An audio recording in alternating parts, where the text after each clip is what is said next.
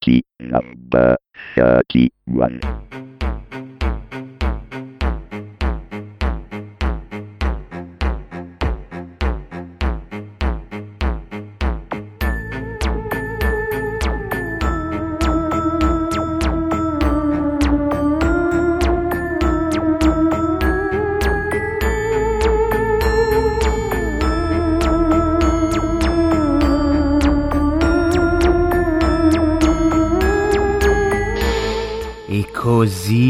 Avete inavvertitamente favorito la diffusione di materiale protetto da diritto d'autore? E noi, che tiriamo i fili del congresso come fosse una marionetta, vi faremo letteralmente a pezzi. Ne abbiamo il potere. Ah, e torna anche la rubrica della posta su Tecnica Arcana Telegrafica numero 31, il misterioso caso di Revision 3.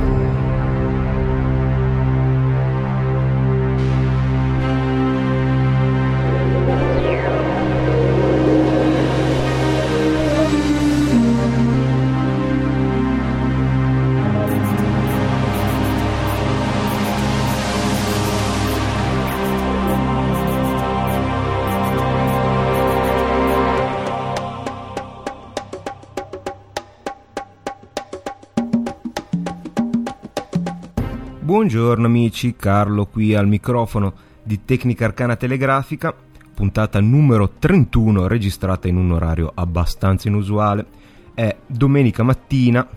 15 giugno, ore 11.08. Mi sono appena alzato, sto accompagnando la registrazione con una bella tazza di Gunpowder Green Tea della Twinnings, che è tè e polvere da sparo per cercare di svegliarmi effettivamente la scoperta di, eh, de- dell'esistenza dalla mattina anche di domenica è abbastanza recente. Avevo una mia teoria ma riguardava buchi neri viaggi nel tempo e meccanica quantistica. Magari ci farò un episodio di approfondimento su questa mia teoria. E in realtà non è tè verde e, e polvere da sparo ma è tè molto buono secondo me con, eh, le, nel quale le foglioline sono intere e sono appallotolate e, e, e così sembrano eh, appunto pallini da, da, da fucile, da, sco- da scoppio e da cui il nome Gunpowder, credo. Comunque questa puntata forse è la meno indicata da registrare al mattino appena alzati perché è abbastanza complessa, è quasi monotematica e eh,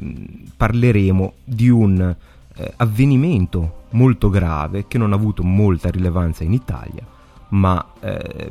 impone un pochettino eh, un precedente nella tragica battaglia per i diritti digitali. Visto appunto che il caso è estremamente complesso, è necessario per prima cosa eh, puntualizzare chi sono i eh, gli attori in gioco in questa vicenda. Partiamo da eh, titolare del, dell'episodio, ovvero Revision 3. Revision 3 è un network televisivo da web 2.0, quindi trasmettono eh, programmi televisivi autoprodotti eh, attraverso i mezzi che noi conosciamo di internet e sono esattamente quelli che potete immaginare, cioè è possibile abbonarsi a questi programmi attraverso video podcast, quindi è possibile scaricarli automaticamente con un aggregatore, è possibile scaricarli attraverso BitTorrent, sistema di distribuzione basato sul file sharing, e, ed è possibile chiaramente eh, visualizzarli direttamente online sul browser attraverso l'usuale eh, applicazioncina flash alla stregua di YouTube. Revision 3 è uno di quei prodotti, anzi di quelle aziende, che in Italia sembrano non riuscire a prendere piede. Cioè una, un network televisivo di grande successo con trasmissioni e eh, produttori e eh, presentatori di nota fama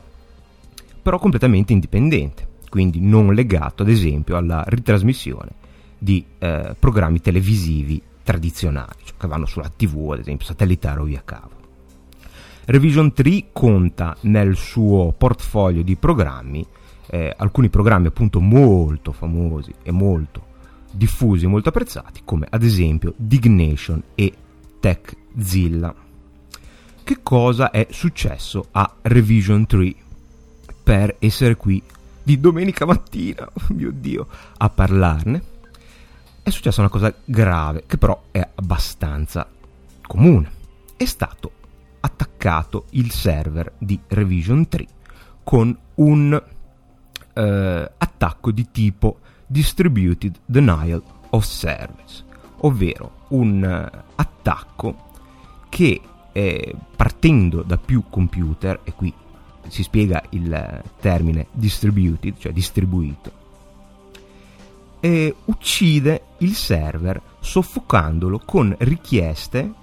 di eh, risposte che in realtà non hanno un utente alle spalle. Chiaramente, se voi siete primi su Dig e una delle vostre notizie finisce in prima pagina, eh, se il vostro server non è abbastanza forte eh, da reggere un, un, carico tale come quello portato appunto da un sito di grande successo come Dig o Slashdot, eh, il server eh, muore, non ce la fa. Questo però non è un attacco, è semplicemente un carico troppo grande. È possibile simulare un carico grande senza che ci siano però persone che vogliono vedere il vostro sito. Questo è un attacco di denial of service. In, in questo caso particolare è stato una, eh, un'alluvione di pacchetti SIN. Eh, abbiamo fatto un episodio sulla eh, su come funziona la, la base di, di, internet, cioè i vari strati protocollari, e abbiamo accennato al fatto che eh, prima di stabilire una connessione a livello 4 della pila ISO OSI, vi è una, un meccanismo del TCP che si chiama Three Way Handshake, cioè mh, mm, stretta di mano a tre vie perché sappiamo che i pacchetti arrivano quando arrivano e invece eh, il TCP quando stabilisce una connessione è sicuro al 100% di chi c'è dall'altra parte e i pacchetti arrivano sempre. Quindi c'è necessità di essere sicuri che il, eh, il, richiedente abbia fatto veramente richiesta in quel preciso istante, quindi c'è un meccanismo in cui il richiedente dice ah voglio una connessione, mm, ma sei sicuro che sei veramente te? Sì, sì, sì, sono io che voglio la connessione e questi tre passaggi eh, si, chiama appunto, si chiamano appunto three-way handshake. Esiste un flag nel eh, pacchetto TCP che eh, si chiama SYN, questo SYN serve per sincronizzare il numero di sequenza che poi verrà utilizzato eh, nella trasmissione dati vera e propria. Se noi mandiamo tantissimi pacchetti SYN che in realtà non corrispondono a una reale connessione, e, e quando il eh, numero di pacchetti diventa così alto,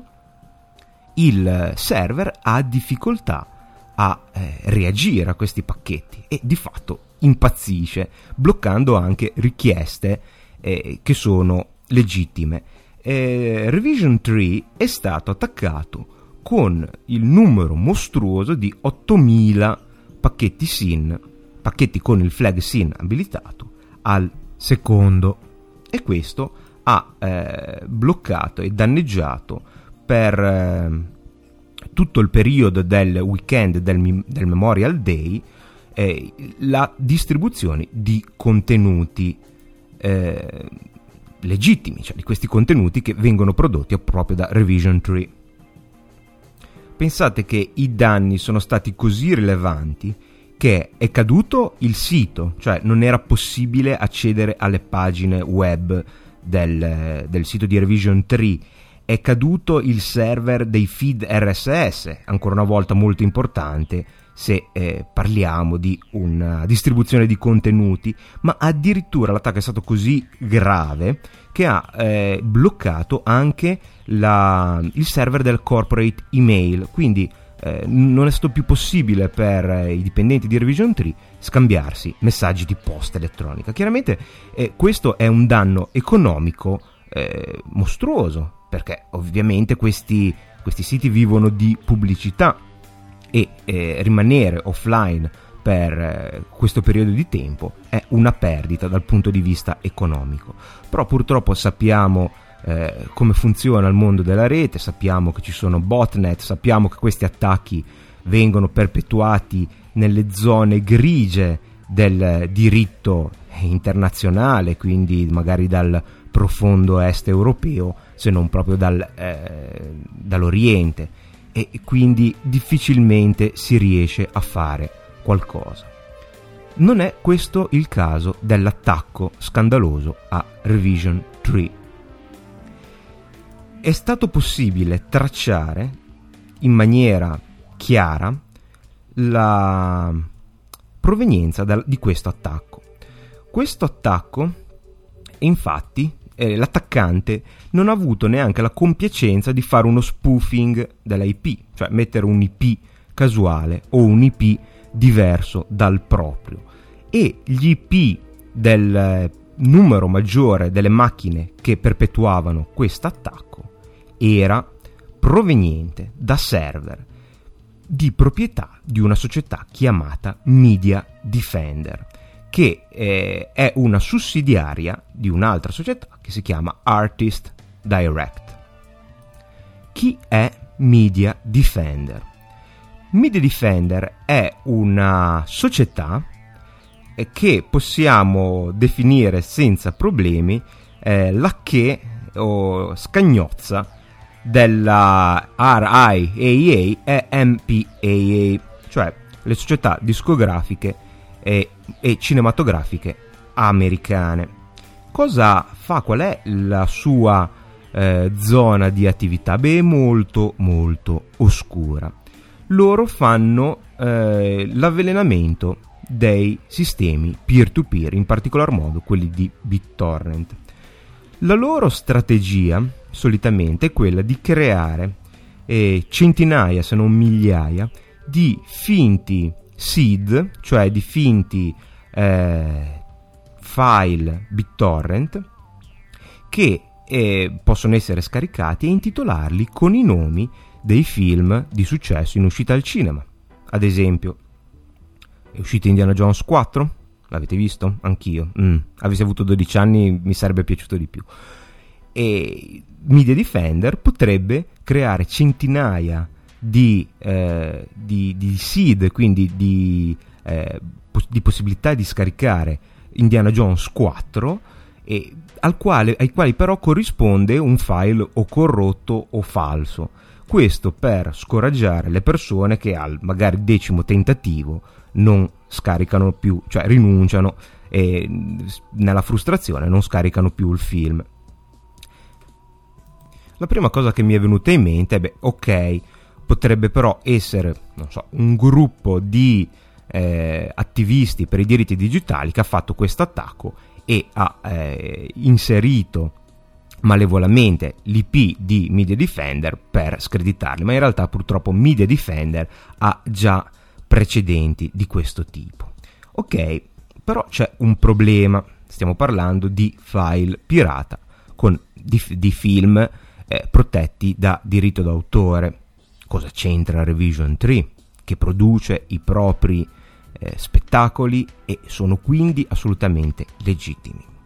Eh, l'avete già capito perché io ve l'ho annunciato. Distribuiscono i loro contenuti, che sono in alcuni casi disponibili anche in alta definizione, attraverso tracker BitTorrent. Parlare di BitTorrent come qualcosa di illegale abbiamo già fatto, ripeto, una puntata sui peer-to-peer utilizzato per il file sharing, è una cosa sbagliata e grave. Sarebbe come dire, per fare un rapido riassunto, che container, navi e tutto il meccanismo dello shipping è illegale perché ogni tanto dentro i container ci trasferiscono la droga. È la stessa cosa. BitTorrent è un sistema che permette di trasferire file di grossa entità, di grosso peso, distribuendo il carico fra tutte le persone che stanno scaricando il file in quel momento. Quando io comincio a scaricare una piccola porzione di file, questa porzione diventa disponibile immediatamente, senza che io l'abbia scaricata tutta, per altre persone, per scaricarlo dal mio computer. Infatti solitamente si imposta una banda di download, che è molto alta, ma si dona anche una piccola parte della propria banda di upload, in modo che le altre persone che stanno scaricando quel file in quel preciso momento possono prelevarlo da me e non da un server centralizzato. Chiaramente per un'azienda che è grande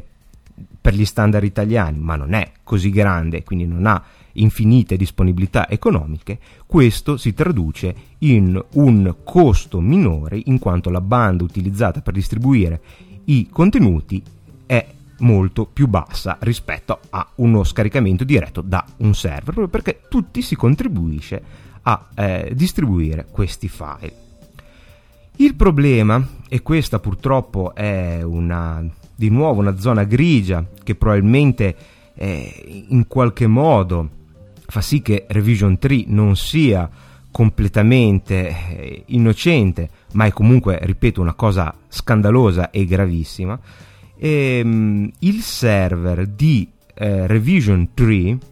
è stato per un anno aperto, il server intendo, il, scusate, il tracker di BitTorrent, ovvero un server che sa esattamente, pur non contenendo alcun file mediatico, nel senso nessun filmato, sa esattamente quali client hanno quali parti del eh, contenuto per appunto sincronizzare i vari scaricamenti. Il tracker BitTorrent probabilmente per una distrazione, forse per incompetenza quando l'azienda è stata formata per loro stessa ammissione, eh, sono stati intervistati da Lio Laporte nel penultimo tweet, eh, quando hanno iniziato erano solo, appartam- erano solo, in un appartamento di Los Angeles, quindi eh, for- è una startup eh, nata proprio nel, nell'immaginario della startup, un gruppo di persone già con esperienza nei media, ma si ritrovano insieme e fondano questa trasmissione televisiva che poi in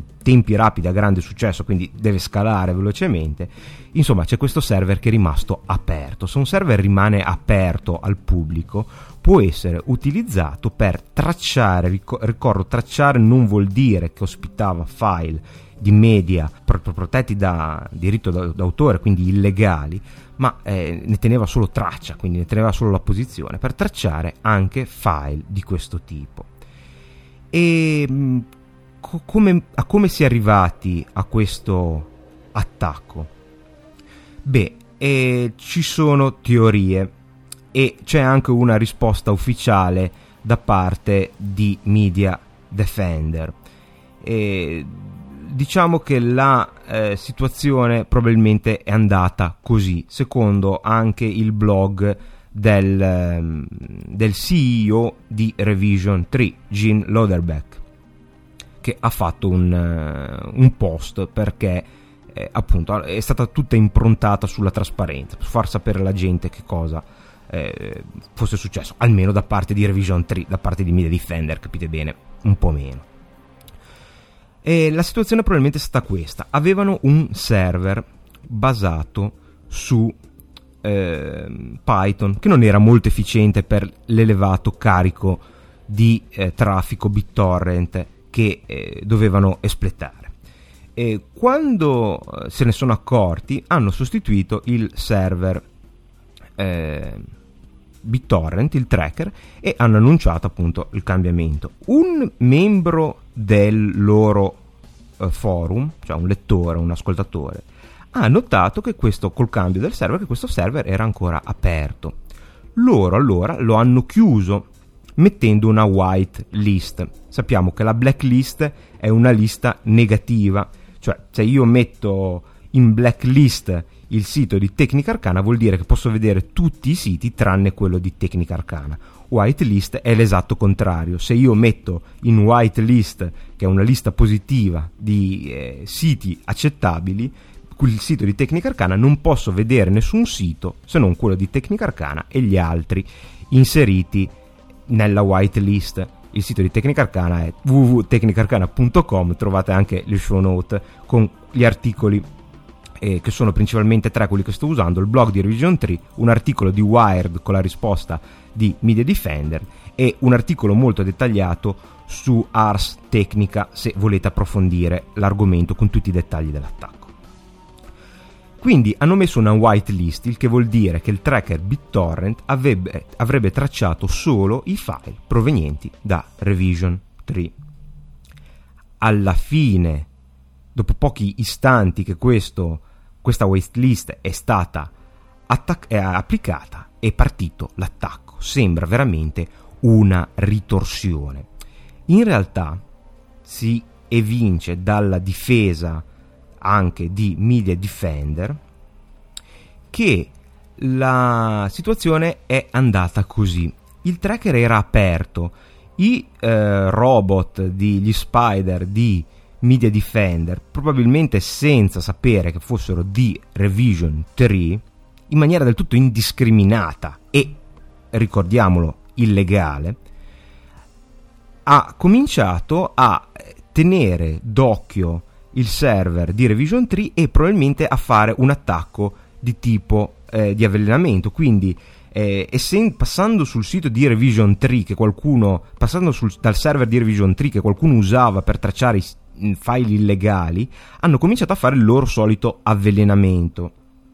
Cioè hanno messo file eh, con titoli di film o musica famosa, ma che il contenuto non corrispondeva.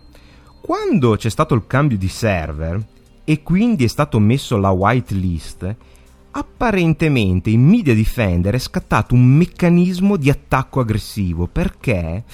eh, è la risposta al fatto di non poter più fare l'avvelenamento con i file corrotti. Se io non riesco a mettere i file corrotti,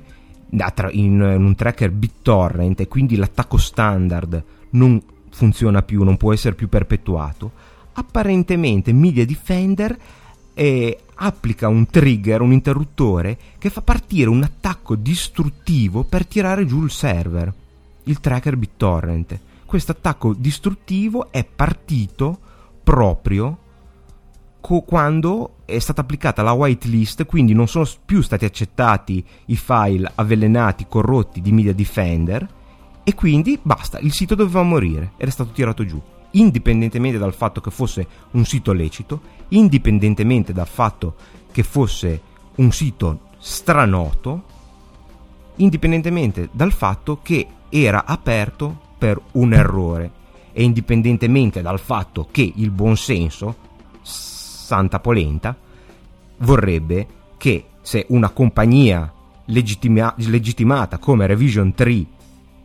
si imbatte in un problema del genere, la prima cosa da fare è, man- è fare una telefonata e dire ehi ragazzi sapete che sul vostro tracker BitTorrent passano dei file illegali? Cioè suppongo che se sul feed di Tecnica Arcana invece di scaricarvi l'episodio vi trovate la ISO di Half-Life 3, mm, vabbè, che non esiste, e, o che ne so, appunto, un navi con Indiana Jones, mi mandereste un'email, Carlo, cioè, sei impazzito? Cosa succede? È una cosa ragionevole, invece no, il sito è stato tirato giù in maniera illegale perché seppur una, di, nuovamente una...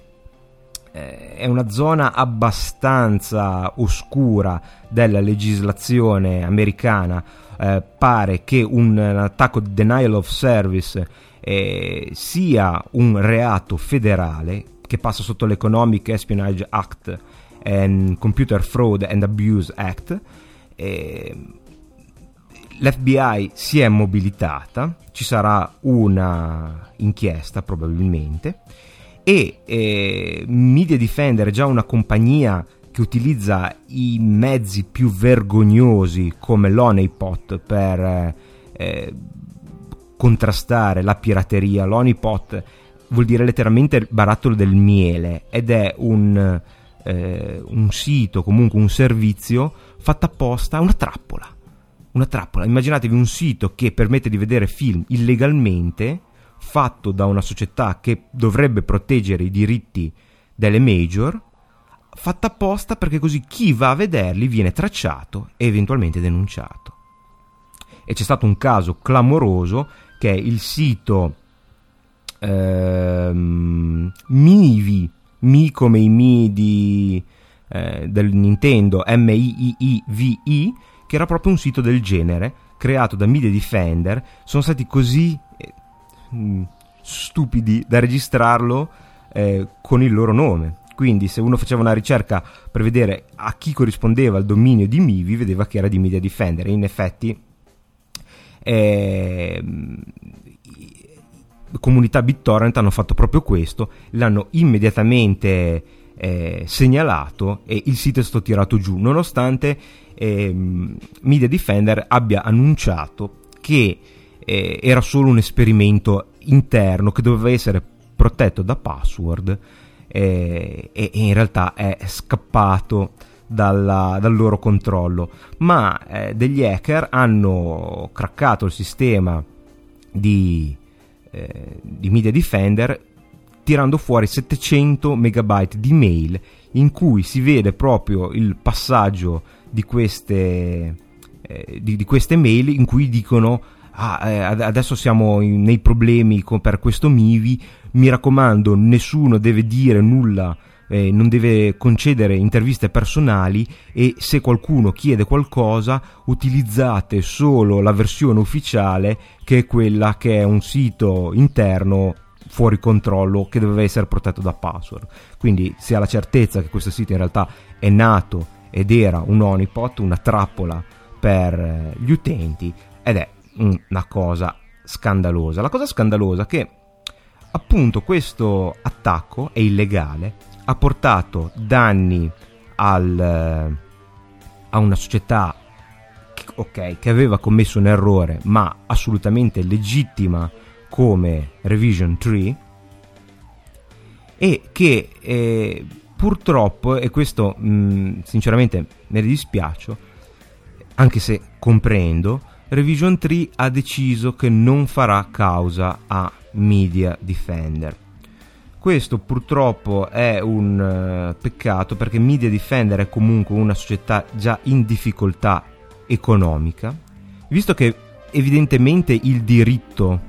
il diritto costituzionale non è un limite, non è un vincolo che queste persone si sentono in dovere di rispettare, visto che evidentemente le major capiscono solo le regole di mercato, penso che il fallimento di Media Defender sia l'unico modo, sarebbe stato l'unico modo per contrastare questi atteggiamenti criminali e sinceramente io capisco le, le, le motivazioni di Loderbeck, eh, dice siamo una società abbastanza grande ma non grande, cioè sono comunque un, un, piccolo network indipendente in forte crescita, non abbiamo il tempo materiale e le risorse per imbarcarci in una causa che abbiamo visto ad esempio il caso di Scopo durare anni e può essere molto costosa. E, è, è comprensibile, è un peccato che non si crea un precedente, che non si crea un, un un, una forte reazione legale verso una, un comportamento vergognoso se pensiamo ai, agli atteggiamenti, alle paternali che vengono fatti ai piccoli utenti che magari scaricano qualche film da internet o qualche album e poi si scopre che eh, gli, stessi, eh, gli, gli stessi perpetuatori di queste di queste pratiche nei confronti degli utenti utilizzano mezzi ancora peggiori per tutelarsi, facendoli passare dal mio punto di vista istantaneamente dalla parte del torto. Eh, vi segnalo inoltre che su Twitter il eh, solito, sempre presente su Tecnica Arcana, eh, podcast di Lio Laporte, c'è appunto l'intervista a Jim Loderbeck e altri membri di Revision 3 in cui spiegano la eh, il susseguirsi degli eventi ed è molto interessante. Che dire, eh, questo uh, mi ha fatto riflettere su uh, il mondo, come sta andando, il mondo dei media. Revision 3 è il perfetto esempio di eh, transizione come è l'io la porta d'altronde fra i media tradizionali e i nuovi media. Eh, in Revision 3 c'è Patrick Norton che è stato presentatore televisivo, Leo Laporte, questo giornalista televisivo per anni, ci mettiamo anche John Dvorak di cui vi ho già parlato e vi parlerò da tempo, tutte persone che hanno capito che il, eh, i media si stanno trasformando nonostante non sono ragazzini e eh, si sono organizzati per essere al passo con i tempi, con podcast, con trasmissioni televisive. Sappiamo che Lio Laporte è stato scaricato anni fa da eh, Tech TV, come la maggior parte di queste persone che ho citato, e si è creato una network mondiale di podcast che è il network tweet.tv, ha più eh, follower su Twitter che Barack Obama quindi non è più necessario, anche se lui comunque ha ancora una trasmissione radiofonica su scala nazionale in, negli Stati Uniti, non è più necessario essere la star della TV per avere seguito. E questi attacchi eh, vergognosi nei modi e nella perpetuazione, perché la difesa di eh, Media Defender è stato... Ah, noi, noi non sappiamo che che questo server era di Revision 3 e neanche ci interessi. per i nostri sistemi era esclusivamente un, uh, un tracker qualunque che, eh, che, che, distribuiva materiale illegale, cioè non c'è eh, alcuna distinzione fra Revision 3 che per errore distribuisce materiale illegale e Pirate Bay. Non c'è alcun rispetto per, eh, per l'imprenditore, per, per l'azienda. E, e, questi sono gli ultimi colpi di coda, a mio avviso, dei media tradizionali che eh, hanno in questi, avranno in questi anni le ultime possibilità di rinnovarsi o, come è giusto per la selezione naturale, accettare l'estinzione. Oltretutto eh, gli Stati Uniti vogliono emanare leggi eh, che prevedono la possibilità di, eh, per quello che oltre, oltre, a questo fatto c'è una riflessione più generale sul mondo dei, dei media e sul, della vita digitale, vogliono promulgare leggi che eh, permettano agli ispettori di frontiera, quindi quando entrate e uscite dagli Stati Uniti, di verificare tutti i vostri contenuti digitali, quindi dal vostro computer al vostro iPod, e stabilire in maniera autonoma se sono contenuti legittimi o no. Ovviamente, essendo una proposta, non è chiaro ancora quali siano i parametri per stabilire eh, se, se, i contenuti sono legali o meno. Perché, ad esempio, se avete rippato in eh, MP3 un vostro CD che avete in casa e l'avete messo sul vostro lettore MP3, cosa legale non c'è una differenza visibile fatto, rispetto al, al fatto che avete scaricato gli MP3 già rippati da una, un, un, network peer-to-peer e l'avete messo sul vostro, eh, sul vostro lettore. Quindi, mh, seppure alcune, alcune di queste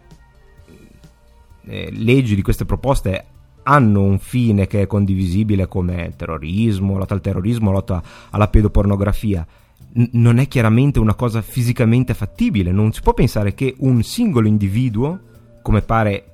vogliano eh, inserire, cioè il, l'ispettore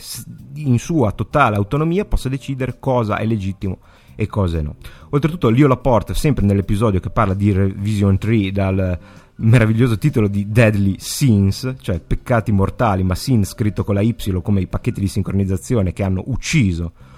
Revision 3,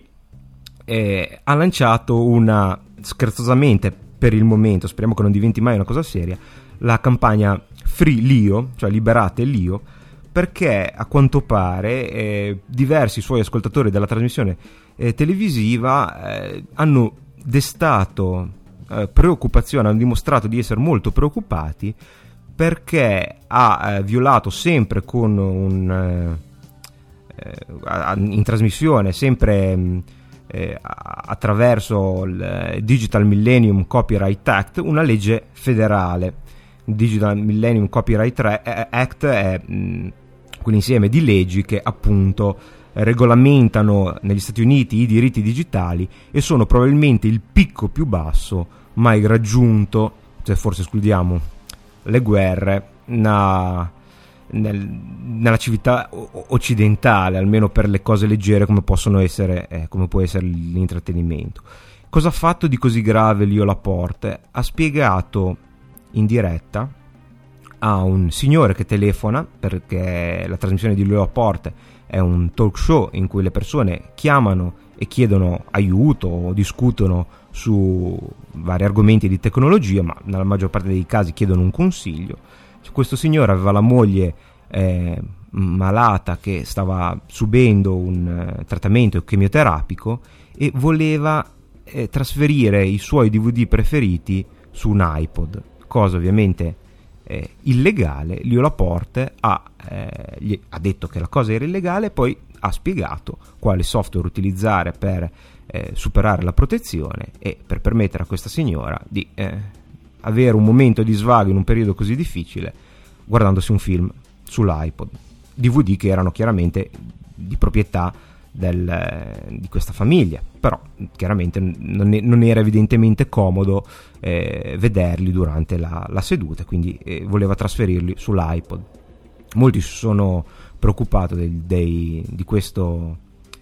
di, di, di, di questo annuncio di questa spiegazione sul network nazionale e hanno scritto a Leo Lapone e detto sai che è un reato federale, sai che rischi? E lui ha risposto che ovviamente ne è a conoscenza ma pensa che questa legge sia assurda e che sia stata promulgata solo perché i discografici e cinematografici americani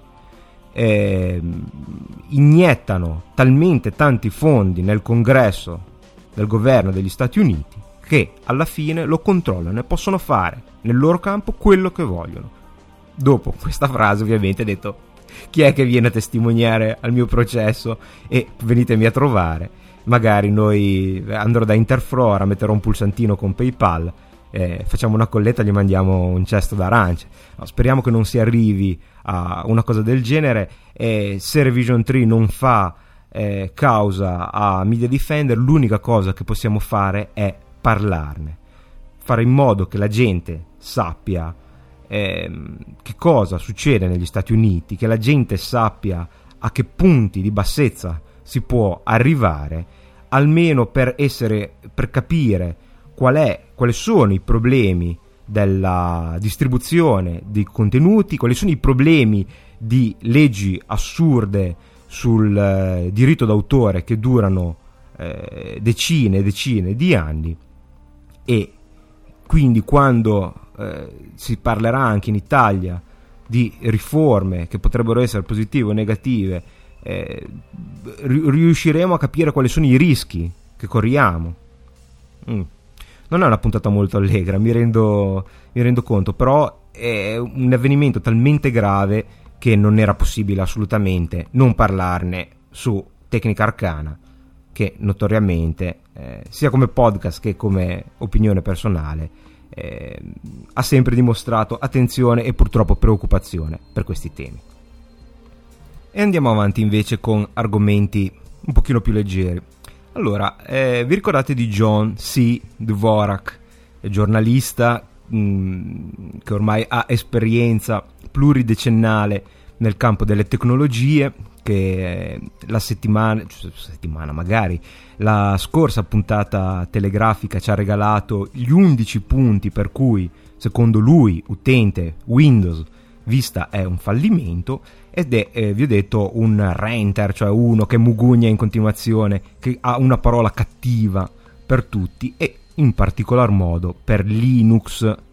sul desktop. Io lo seguo con particolare attenzione perché per stabilire il trend, un trend a lungo termine, cioè un andamento, non è tanto importante eh, sentire gli evangelisti, a me non piace né il termine e né la figura. Se Mark Shuttleworth dice che eh, Linux è il futuro, ha un peso che è nullo perché lui è profondamente implicato, è il, il creatore di Ubuntu eh, ci mancherebbe che dicesse il contrario. Eh,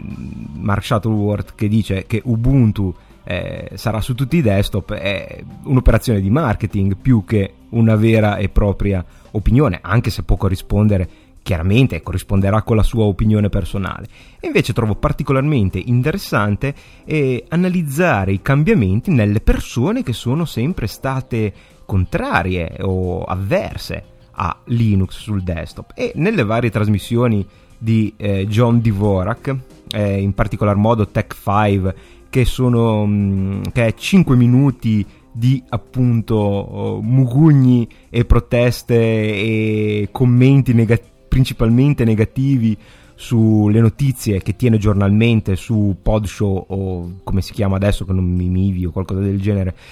che non mi ricordo mai. E mm, su Cranky, eh, su, uh, su Cranky Geeks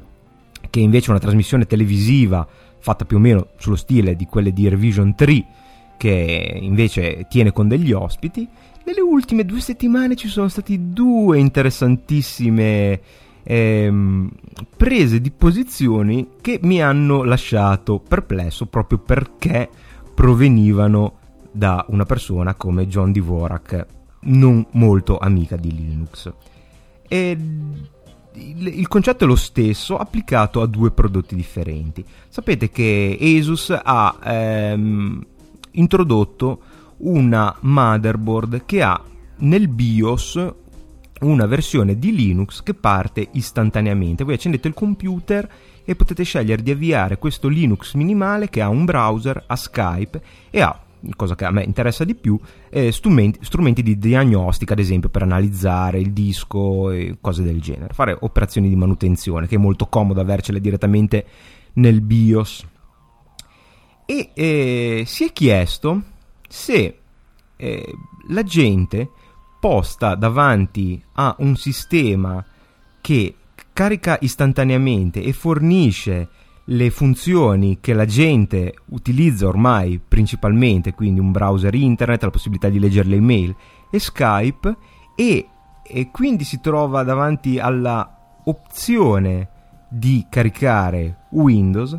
e poi questa opzione l'applicasse veramente cioè, se, se mm, non pensasse che, si, eh, che fosse sufficiente questa set di funzioni minimali e alla fine non caricasse più Windows, la sua risposta è stata sì.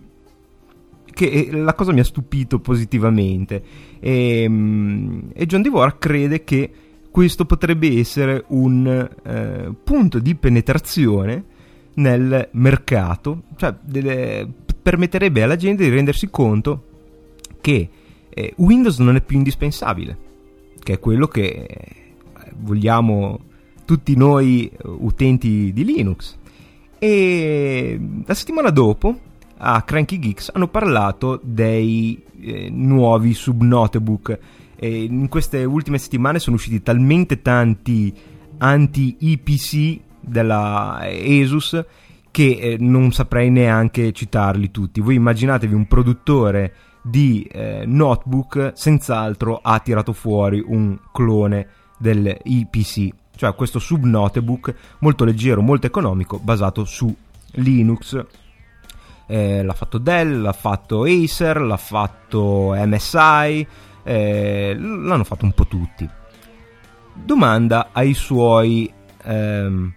ospiti.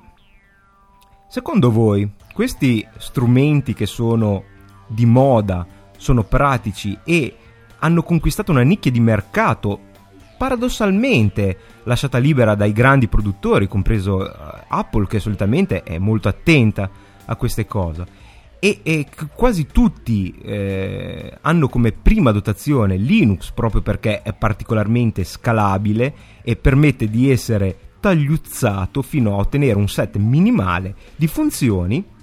minimale ma non così tanto minimale, da permettere eh, di girare su questo hardware che per motivi economici e per motivi di dimensioni e di consumi è mh, sottodimensionato rispetto a un normale portatile.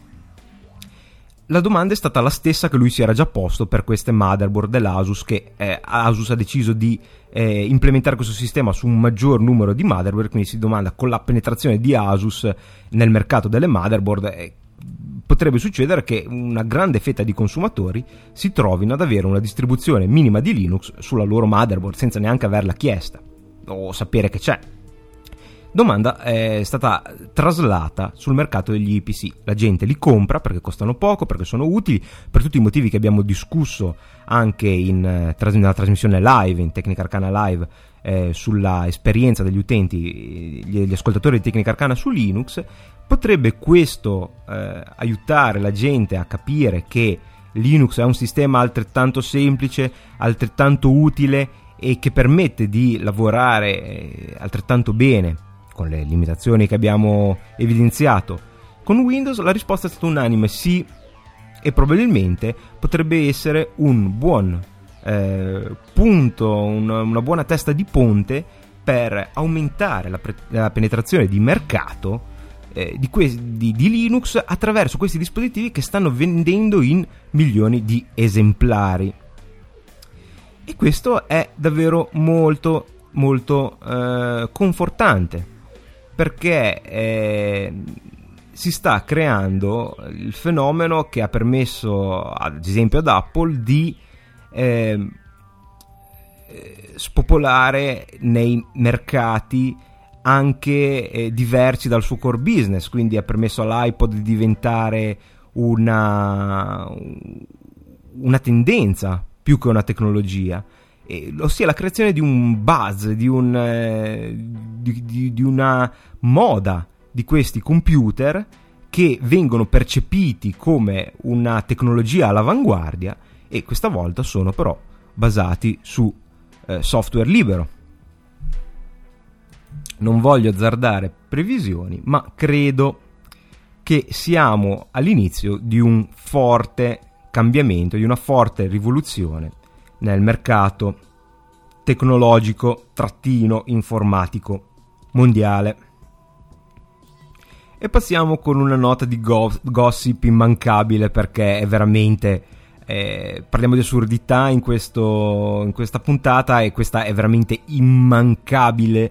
Eh, conoscete Broadcom, eh, produttore di eh, chipset, eh, wifi e di altri mh, dispositivi di connettività. E c'è stato uno scandalo per, eh, nato per eh, irregolarità nelle stock option, quindi mm, roba prettamente finanziaria, ma sfociato con la scoperta che il, eh, il, mm, il cofondatore Henry Nicholas ehm, al momento solo accusato, oltre che queste cooperazioni legali sulle stock option, di violazione delle leggi federali sui narcotici e la sua figura, così come viene tracciata da vari siti, è veramente surreale. E pare che sia mh, stato, ripeto, per adesso è solo un'accusa, non è ancora stato ehm, giudicato colpevole, ma pare che sia stato accusato di aver drogato altri board member eh, inserendo droghe nei loro drinks. Pare che gli sia stata trovata una caverna sotto la casa che era un vero e proprio magazzino di droghe da ecstasy a mm, cocaina, il eh, terrificante meth. E, e c'è questo episodio che forse è il più divertente nella sua follia, c'è una testimonianza che dice che durante un trasferimento nel suo, col suo jet privato e nel, nella sua cabina stesse fumando talmente tante canne che il pilota sia stato costretto per portare a termine il, il volo a inserire la maschera d'ossigeno di emergenza che solitamente si usa in caso di depressurizzazione dell'abitacolo cose veramente da pazzi, visto che Broadcom è famoso per avere problemi sotto, sotto Linux con i suoi con i suoi chipset, se avete problemi a installare i driver di Broadcom, adesso potete forse capire perché. Cose veramente da pazzi. E mh, ne approfitto concludendo questa puntata numero 31 di Tecnica Arcana Telegrafica per, ris- per ringraziare tutti coloro che così cortesemente hanno partecipato eh, e hanno contribuito al successo di Tecnica Arcana Live terza, terza puntata, terzo episodio, siete stati veramente tantissimi, abbiamo sfiorato i 40 eh, i 40 ascoltatori in diretta, la prossima volta cerchiamo di superarli e avete portato testimonianze molto interessanti, c'è stato un dibattito molto, molto piacevole che continua sul, sul blog per le persone che non, purtroppo non hanno potuto partecipare, ne faremo delle altre, probabilmente ne faremo altre ancora basate su Linux perché non è stato eh, sviscerato il, la questione se non proprio è stata scalfita la punta dell'iceberg e quindi volevo ringraziarvi. Riascoltandomi mi sono reso conto che non, vi, non ho finito. Era una giornata molto calda e eravate talmente tanti che effettivamente la cosa che è mancata è stato un maggiore coordin- coordinamento da parte mia in sala di regia. E nella confusione mi sono dimenticato di dirvi le altre tre cose che mi piacciono di macOS 10 e che vorrei su Linux. La prima, l'unica che sono riuscito poi a aspettare, è la, la facilità di installazione dell'applicazione. Poi siamo partiti un po' per, per la tangente, ma io intendevo il fatto che le applicazioni nella maggior parte dei casi si autosostengono, ovvero cioè eh, tutti i file necessari sono contenuti in, un unico, eh, in un'unica cartella senza necessità di gestire dipendenze complesse e mm, le altre cose che mi piacciono sono, e che non ho detto, sono alcuni effetti grafici, in modo particolare Exposé che permette in maniera rapida di fare lo switch da un'applicazione all'altra e che è disponibile come plugin di Ubuntu, cioè di Compiz, scusate, quindi è installato di default anche su, su Ubuntu e eh, un'altra funzione che per me è utilissima è la possibilità di prendere eh, capture, cioè catture dello schermo, semplicemente selezionando eh, lo schermo come si usa ad esempio sotto Windows o sotto Linux per selezionare un gruppo di icone. Eh, mh, voi sapete che è possibile schiacciare il tasto sinistro del mouse e, e, creare un box e tutte le icone che sono presenti nel box sono selezionate. È possibile in Mac e anche su Linux attraverso un uh, plugin che non credo sia abilitato di default, ma si chiama, mi sembra, Screen Capture o qualcosa del genere. E, um, nel pannello di controllo di Compix e selezionare una parte di schermo e ottenere un'immagine salvata automaticamente di quella parte di schermo. A me capita spesso per lavoro di fare report nel quale devo prendere grafici da, da internet è il lavoro eh, fatto con Linux e più OpenOffice in questo modo eh, riduce la, la, quantità di tempo che pa- perdo a fare queste cose di una differenza molto sostanziale. E sempre rimanendo negli argomenti trattati su Technical Arcana Live, vi segnalo che è finalmente disponibile il portale slash directory dei podcast indipendenti che aveva presentato il doc di Rockcast Italia proprio in diretta.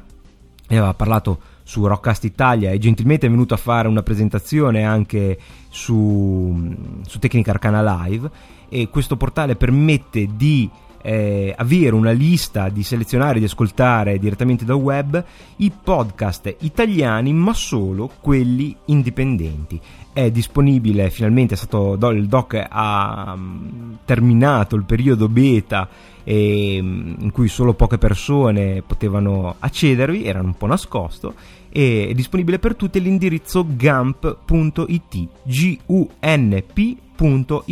se cercate altre trasmissioni indipendenti e amatoriali fatte come Tecnica Arcana quello è senz'altro il vostro punto di partenza. Vi lascio il link nelle note dell'episodio. Ringraziando i Nightshade per la loro sigla, eh, questa è tecnica arcana telegrafica, quindi la sigla è Mortisia Dance con la traccia Teremin eh, del mitico Michelangelo e Blazei Lindey per la musica di sottofondo, qualche minuto di pausa, una sorsata di polvere da sparo e eh, passiamo a un paio di mail.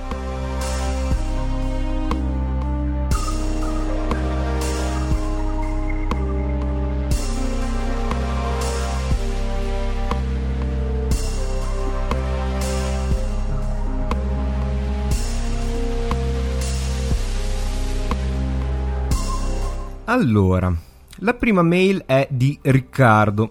che per prima cosa mi redarguisce per la mia scomparsa del, del, mese scorso e del quale mi sono scusato appunto appena sono tornato online. E la mail si chiama Internet DOS Commodore 64. Mi dice: Come puoi notare, la mia domanda si riferisce a Internet sul DOS e sul Commodore 64 e più in generale su tutti quei gloriosi sistemi a linea di comando senza interfaccia grafica o se c'era copriva solo la linea di comando. Volevo chiederti, il tuo primo modem era un adattatore telematico per Commodore 64, sì, mi sembra di averlo detto in trasmissione, e internet ha funzionato per anni su questi sistemi, ma com'era? Veniva visualizzato il testo su linea di comando, veniva visualizzato il codice HTML o c'era un minimo di veste grafica? Mi piacerebbe vederne gli screenshot, ma non li ho, non li ho trovati, o meglio, ancora vorrei provarlo dal vivo con qualche emulatore. Beh, Riccardo è molto giovane e effettivamente non faticherai parecchio a trovare il, eh, qualche screenshot di internet sul Commodore 64 perché ai tempi del Commodore 64 internet non c'era o meglio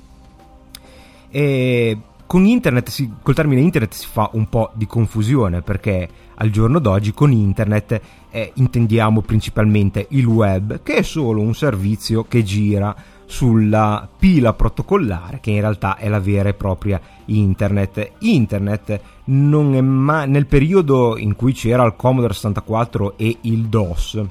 non era diffuso nelle case come adesso, quindi semplicemente col Commodore 64 su internet non ci si andava. Non dubito che eh, nel frattempo qualcuno, qualche retro eh, amante dei, dei computer eh, abbia scritto un browser per Commodore 64 anche perché sono uscite espansioni eh, che, che praticamente sono computer completamente rinnovati che si inseriscono nella porta di espansione del Commodore 64 e quindi possa esistere da qualche parte un, una schermata di eh, internet sul Commodore 64, ma è tutta roba recente. Con l'adattatore telematico del Commodore 64 mi collegavo alle BBS. La BBS era semplicemente un computer che era a casa solitamente di un privato, nel quale c'erano delle, dei dati e un sistema di messaggistica, però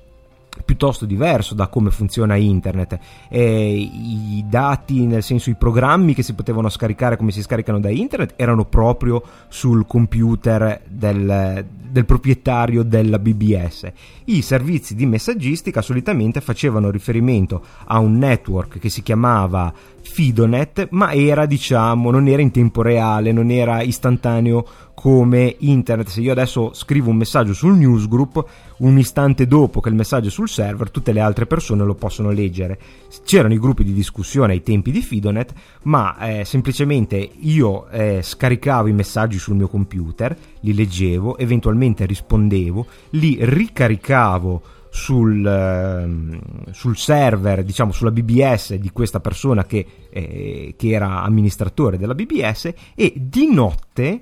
la BBS automaticamente chiamava le altre BBS a seconda di una gerarchia, ma chiamava, faceva proprio la chiamata interurbana e eh, si scambiavano questi messaggi e si sincronizzavano, ma computer con computer. Non c'era una, un instradamento automatico co- e non c'era neanche una rete sotto come c'è per internet. E quindi il sistema era un pochettino diverso. Eh, lo stesso vale per il periodo del DOS personalmente io eh, la internet l'ho visto su Windows 95 eh, scusate su Windows 3.1 e attraverso Netscape eh, la, prima, la primissima versione. Quindi non era poi così dissimile da eh, quella almeno dal punto di vista concettuale da quella che abbiamo oggi. E, e però sì es- esistono eh, in, in, ambito di ricerca in ambito pionieristico c'era, mh, eh, c'erano servizi anche pri- di internet anche prima del web. Il web eh, nasce alla fine degli anni 80 e comunque non nasce su, né su Commodore 64 né su MS-DOS ma su macchine Unix. Nasce il primo browser di Tim Berners-Lee che si, proprio, si chiamava proprio World Wide Web da qui il nome nasce su Next computer di Steve Jobs che ha creato durante il periodo di assenza da Apple che abbiamo al museo dell'Apple funzionante molto molto molto bello macchina molto all'avanguardia. E mm, prima di questo c'erano altri servizi, c'era la posta elettronica e in quel caso lì si poteva eh, anche utilizz- si utilizzavano anche strumenti da linea di comando, ma non c'era una vera e propria non, la, quando è nato l'HTML non veniva visualizzato da eh, diciamo da linea di comando comunque su schermo testuale, la nascita dell'HTML ovviamente contestuale alla nascita del web e quindi c'erano i client per HTML, ma i newsgroup e altri, altri le mail, altri servizi, Gopher, anche se forse è già degli anni 90 e, ehm, che era un sistema per organizzare un pochettino le informazioni, si giravano da client semigrafici, si diceva, cioè eh, magari c'era una, una, una, base di interfaccia però fatta con i caratteri e ehm, di questi probabilmente troverai tranquillamente gli screenshot anche solo cercandoli sulla Wikipedia inglese e, o anche su quella italiana. E, ehm, quindi mi dispiace, niente, niente Commodore 64 e Internet o DOS e Internet eh, dal punto di vista però strettamente pratico dell'uso quotidiano. Ad esempio esistono browser testuali come Lynx che girano su, sotto MS-DOS, però eh, non era diciamo la, la, la prassi. Quando l'internet come lo conosciamo noi è nata contestualmente a tutti i servizi che abbiamo eh, che ormai conosciamo, quindi quando è stato creato l'HTML eh, c'erano già gli ipertesti e c'era già sistemi per visualizzare gli ipertesti. E mi hai fatto tornare in mente il periodo in cui, eh, come abbiamo detto con Francesco, lavoravamo in radio, avevo creato proprio una BBS e eh, per fornire i nostri utenti eh, torniamo qua parecchio indietro nel tempo, per fornire ai nostri utenti, ai nostri utenti eh, tanto software da scaricare, allora che eh, internet era ba- abbastanza agli inizi, avevamo una connessione a internet ma era ancora dial-up, e avevo fatto acquistare collegato al server della BBS, qualcuno se lo ricorderà, il leggendario eh, carica CD Scasi della Nakamichi, società di, di hi-fi esoterica che se ne era uscito con questo lettore che era grosso come una scatola da scarpe e conteneva la quantità mostruosa di 7 CD si collegava attraverso una porta SCSI 2, il tutto costava una milionata dell'epoca e aveva, c'erano altri caricatori ad esempio dalla Pioneer, ma la cosa magica è che aveva un meccanismo per cui all'inizio all'esterno c'era un carrellino come un normale caricatore di CD e sette pulsanti, voi schiacciavate il pulsante ad esempio numero 1, usciva il carrellino, mettevate il CD nel carrellino il, car- il, CD entrava dentro, schiacciavate il pulsante numero 2 e uscite, usciva di nuovo il carrellino vuoto perché aveva un sistema di caricamento all'interno che eh, stoccava i CD e il carrellino che usciva era sempre lo stesso. Ad esempio, mi sembra quelli della Pioneer utilizzassero invece una cartuccia, un caricatore come quello delle autoradio e sembrava magico poter schiacciare i, quatt- i 7 pulsanti dei 7 CD e avere sempre il carrellino vuoto o se c'era, il, eh, o se c'era già il CD dentro, il giusto CD. E questo portava chiar- chiaramente la capacità della BBS a quasi 5 giga che allora in cui era un periodo in cui si parlava di poche decine di megabyte per gli hard disk sembrava una cosa mostruosa. Cosa c'era su questi cd c'era software shareware eh, qualcosa forse già di open source eh, demo comunque eh, software liberamente scaricabile anche se magari non strettamente open source li, li, fornivano in abbonamento, quindi eh, si ricevevano direttamente, beh, nel nostro caso nella sede della BBS, era una BBS commerciale, eh, arrivava direttamente una volta al mese i CD con il software aggiornato. Erano tempi veramente molto diversi da quelli che conosciamo adesso e per chi li ha vissuti e per chi eh, aveva 15 anni di meno, sono anche piacevoli da ricordare. Poi abbiamo una mail di Paco che, mh, mm, saltando i complimenti per il quale lo ringrazio, dice durante la puntata del primo giugno avete accennato ai software che permettono di convertire DVX in DVD. Mi permetto di suggerire ManDVD che a mio parere è un software tanto semplice quanto potente e completo. Unica pecca, utilizza le Qt per l'interfaccia, cosa che chi come me utilizza XFCE per scelta e non per necessità sono sempre di più quelli che preferiscono XFCE che è un desktop manager basato su Qt Plus. Eh sì Qt Plus. Uh, ah, GTK Plus eh, rispetto a GNOME. Non vede tanto di buon occhio. E tra le feature stabili- strabilianti di questo software mi hanno colpito soprattutto la semplicità assoluta con la quale è possibile creare il menu di navigazione, permette di inserire immagini di sfondo, colonne sonore e quant'altro, ed alcuni effetti come quello che permette di eliminare il logo della rete televisiva nel caso in cui il programma sia registrato mh, da TV.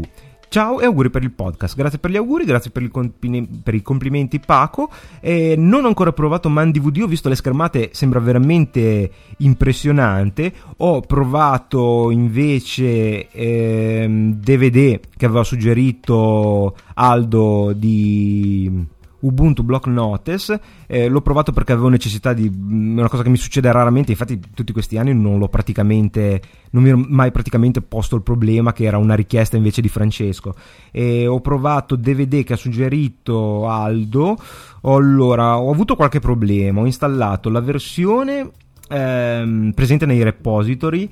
che funziona, mi ha creato il DVD da un, eh, un filmato video di un'ora e mezza, però eh, sembra che nella versione presente nei, nei, repository di Ubuntu che è vecchia eh, c'è un problema per cui le impostazioni non tutte rispondono. Quindi ad esempio ha creato un file di soli 2 giga e cambiando anche il bitrate dove avrebbe dovuto farlo automaticamente. Eh, l'ho rifatto cambiando il bitrate e eh, non è eh, in realtà ho ottenuto di nuovo un file esattamente della stessa dimensione. So che è un problema che è stato risolto con le versioni più nuove inoltre ho qualche problema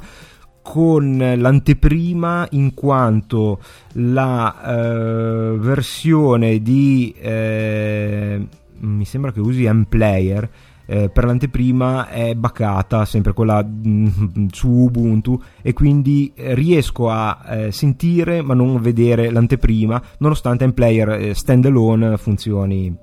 tranquillamente. Allora ho cercato su GetDeb una versione più recente ha un problema con la localizzazione italiana, non parte proprio, almeno mh, mm, suppongo che sia questo il problema perché non, non, parte mentre con l'altro sono riuscito a ottenere il, un DVD visibile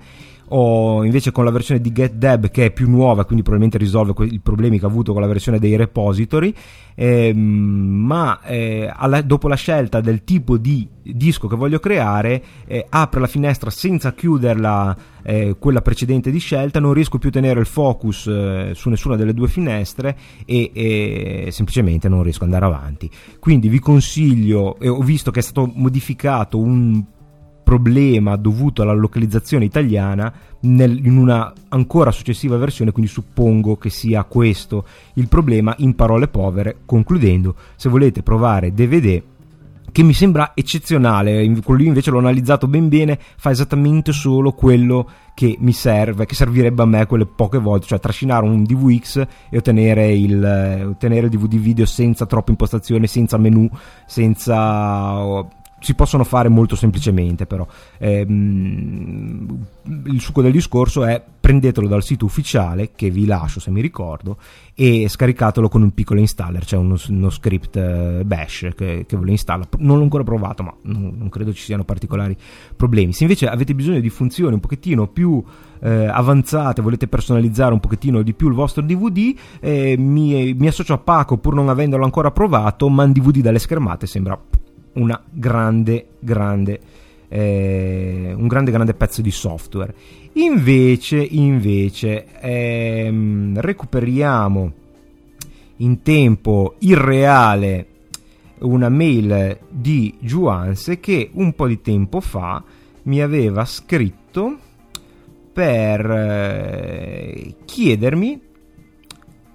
per annunciarmi che si era comprato un Dreambox eh, immagino che saprai che è un decoder un po' particolare perché batte una distro Linux al suo interno. Lo stai già prenotando? Eh, scherzando ovviamente. E beh, non mi porta. Mm, non ti porto più via il tempo e vorrei che tu continuassi così senza cambiare una virgola del tuo podcast. Grazie, spero di continuare così. Eh, aggiungendo qualche, qualche virgola senza cambiarle, facendo qualche puntata in più e io non so Dreambox è appunto un decoder non so nulla di decoder eh, non sono molto esperto di, di decoder set top box eh, televisivi però ho ricevuto proprio recentemente un'altra mail di Juans che mi dice complimenti per Tia Live, magari con la foto della bestiola riesco a convincerti almeno a fare un accenno. Ehm, a questo Dreambox. Effettivamente mi ha mandato la foto della bestiola, questo decoder DM500S della Dream Multimedia, la semplice scatola con su scritto Digital Linux Set Top Box Ethernet Communication Port mi costringe, è bellissimo, eh, sembra un normale decoder per, mm, penso che sia per la, tel- per la televisione eh, digitale terrestre o forse per il satellite. E, mh, non mi sono informato, ma il fatto che ci sia una porta Ethernet e il fatto che ci sia Linux non escludo che possa avere qualche funzione tipo streaming o cose molto interessanti. Insomma, se siete nel mercato, come dicono negli Stati Uniti, cioè state per acquistare un decoder ehm, eh, per il digitale, per, per, una forma di digitale eh, televisiva, eh, se lo consiglia Juanse ha automaticamente l'approvazione di Tecnica Arcana e se c'è scritto Digital Linux Set Top Box ha doppia approvazione di Tecnica Arcana. Con questo vi ringrazio. Se volete mandarvi, mandarmi delle email potete farlo all'indirizzo tecnicarcana-gmail.com vi risponderò privatamente e se l'argomento è interessante per un pubblico più ampio anche in diretta io vi ringrazio nel frattempo è diventata l'ora di andare a mangiare e da questa, dal buco nero della domenica mattina, questa scoperta di una fetta temporale che ho ignorato fino adesso, da Carlo e da Tecnica Arcana, un saluto e arrivederci alla prossima puntata. Ciao!